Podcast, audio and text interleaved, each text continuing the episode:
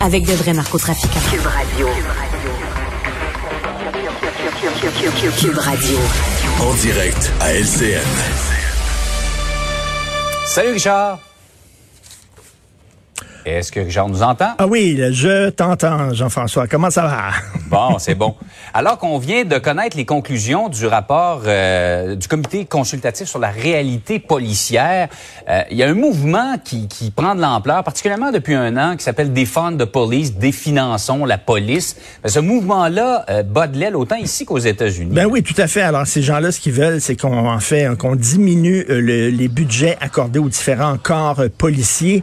Alors, mais là, on a vu hein, il y a ce fameux rapport euh, indépendant là, qui a été déposé hier concernant la police et on dit que ce serait une très très très mauvaise idée de définancer, hein, de moins financer les corps policiers. Et aux États-Unis, Jean-François, aux États-Unis, dans les villes de New York, Minneapolis et Los Angeles, on assiste à une flambée de violence et d'actes criminels du jamais vu. Et là, au contraire, ces, ces gens-là de ces villes-là, euh, les administrations municipales veulent au contraire augmenter le financement de la police. Donc, ça montre que ce mouvement-là euh, bat de l'aile, ce qui nous amène, mon cher Jean-François, à l'heure du compte. L'heure du compte. Ah, c'est cool. On commence ça. Alors, voilà. Alors, bonjour, comment ça va?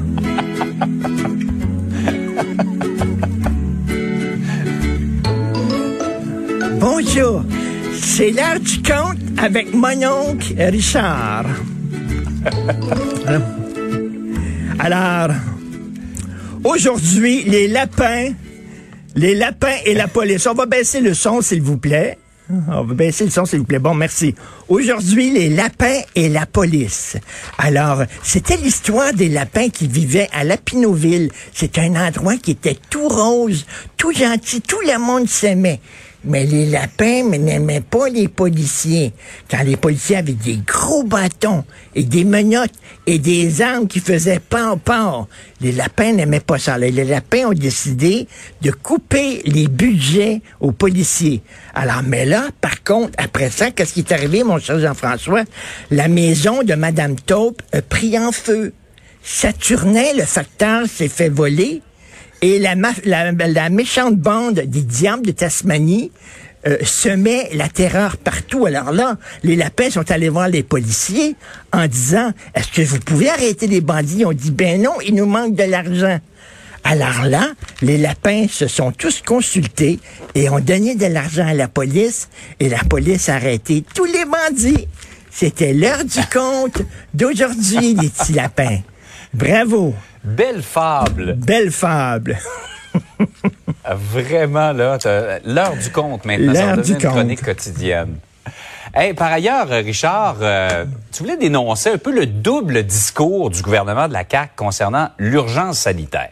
Oui, ben c'est assez particulier parce que là, on nous annonce des relâchements, des allègements en disant euh, maintenant, ça va être les terrasses vont être ouvertes, dans pas grand temps, euh, ça va être l'intérieur des restaurants, les salles à manger, les théâtres, les cinémas, on va pouvoir changer de zone, on va pouvoir recevoir des gens. Mais c'est encore l'urgence sanitaire. Fait que là, tu dis, attends une minute, là, je ne comprends pas exactement. C'est comme si d'un côté, on appuyait sur l'accélérateur, mais de l'autre au- au côté, on s'obstinait encore à appuyer sur le frein. Fait que là, on regarde le gouvernement en disant, mais coudonc, c'est-tu l'urgence sanitaire ou pas? Et là, on dit qu'on va même devancer euh, les deuxièmes doses de vaccins. C'est-à-dire que les gens, maintenant, vont avoir deux vaccins beaucoup plus tôt, vont être très protégés, mais on veut garder l'urgence sanitaire jusqu'au mois d'août. C'est incompréhensible. Bon, regarde, sais, je peux comprendre l'opposition en disant, ben voyons donc, là, vous parlez des deux côtés de la bouche. Là. Lorsqu'on fait ces relâchements-là, on n'est pas en état d'urgence, on est vers la porte de sortie. Et comment ça se fait? Vous avez ces doubles discours-là. Il va falloir qu'il nous l'explique un peu plus, M. Legault, parce qu'on est perdu lorsqu'on regarde ça.